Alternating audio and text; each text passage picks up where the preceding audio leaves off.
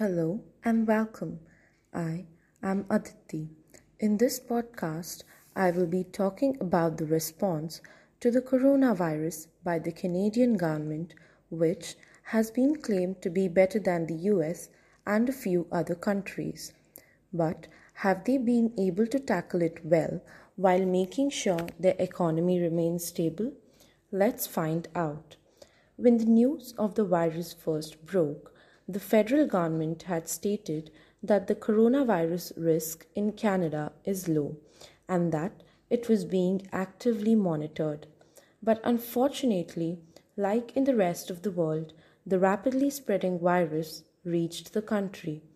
On the 23rd of January, a man in his 50s who had returned to Toronto after a three month visit to Wuhan developed some symptoms of respiratory illness and was hospitalized. This was declared as Canada's first case of the coronavirus. The man's wife was presumed to be the second person affected by the virus in the country. During the initial few months, the government's main focus was on evacuating its citizens from other affected countries, whereas by March, as the cases were officially 157 in number, it had to take new measures to contain the coronavirus outbreak, from shutting down the parliament and stressing on self quarantine and social distancing to helping the citizens financially, the government had started taking some good measures. So let's begin by looking at some of the Canadian government's official records of the measures that they have taken. The following information has been collected from the official account of the Canadian government. Number 1. COVID Alert app, which notifies you if you have been near an infected person. Number 2. A public ethics framework to help guide policymakers and public health professionals. Number 3. Healthcare preparedness to help communities across the country.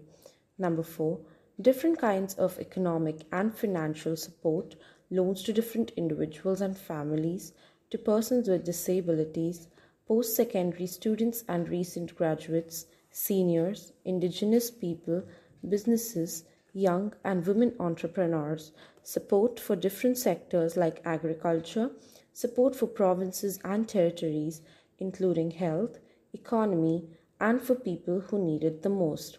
Number 5 border measures and travel health. Number 6. Providing support for Canadians abroad. Number 7. Protecting the armed forces members from exposure while they help communities.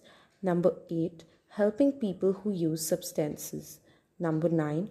Public education to increase awareness. Number 10. Research and technology to support international efforts to fight spread of COVID-19.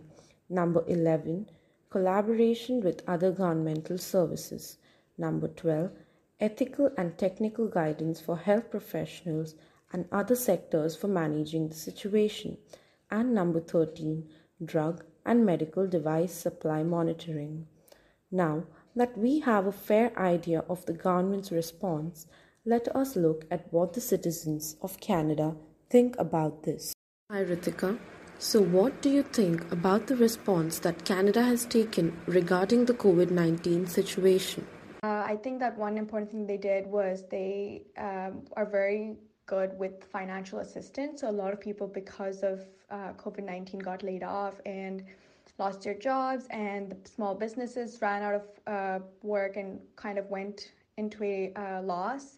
So there were a lot of problems like that in terms of money and financial problems. So I think Canada did a really good job in trying to um, help people almost immediately. So there was this thing called CERB that was put into place, which is the Canada Emergency Response Benefit.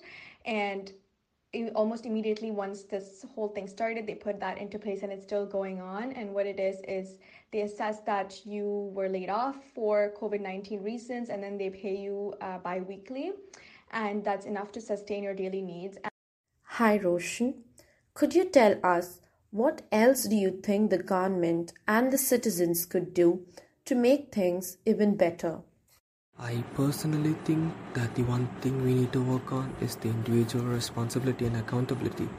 A lot of people are skeptical about the pandemic and don't believe in the news and say it's all a scam and a hoax and the virus is not real. And we have this thing called Atlantic bubble in which all the Atlantic provinces of Canada are in a bubble, meaning they can travel free within the provinces. But anyone that comes from the outside the bubble has to self quarantine. A few people come in and don't self isolate, and it's tough for the government to keep track of everyone. If there was any way that the government could keep a track of the people and monitor their travel and make sure that they complete their self isolation, that would make things better here because it was one of the main reasons for the second wave. After the news of the first presumptive case came out in January, the federal health minister, Patty Hajdu, said, quote unquote, Canadian hospitals have strong infection control systems and procedures in place to limit the spread of infection and protect healthcare workers. And the health officials told the citizens that things were managed and that it is prepared to handle an outbreak if it does happen. By March, when there were 138 confirmed cases, including that of Sophie Trudeau, the Prime Minister's wife, and one death, the government started taking better measures. The House of Commons was suspended for five weeks in early March. Parliament was shut down. There were advisories against foreign travel, banning of cruise ships with more than 500 people, and redirecting the incoming international flights to smaller number of airports. In March, most of the cases were in the Ontario and British Columbia provinces, and even though the number of cases were not very high, the officials responded quickly and took measures. Health Minister Hajdu said, quote unquote, the actions you take today will save lives. This is a serious public health threat and a crisis as well as an emergency. In Toronto, the capital city of the Ontario province and the largest city in Canada, childcare facilities, community centers, and public libraries were shut down and the spring break camps were cancelled.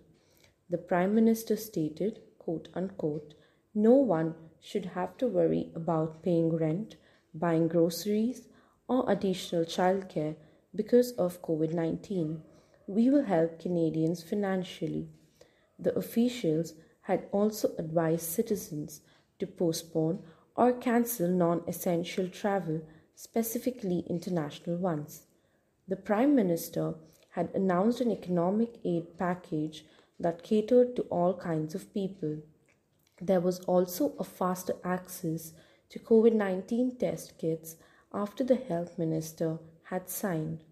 Canadians that lost their jobs were also given some economic support. A poll taken by the Global News Canada showed that Canadians were also supportive and most of the citizens wanted stronger measures to be taken. The Government of Canada had made a statement saying that it will be enacting stricter measures if the provinces don't do it themselves. In July, the situation in Canada was under control as the efforts taken by the government and the citizens, including the shutting down of large parts of the economy, seemed to work, and there were almost no deaths. But as provinces started lifting restrictions, the risk of a second wave was possible. Indeed, there was a second wave of the virus mostly because of people not following social distancing and taking the pandemic lightly.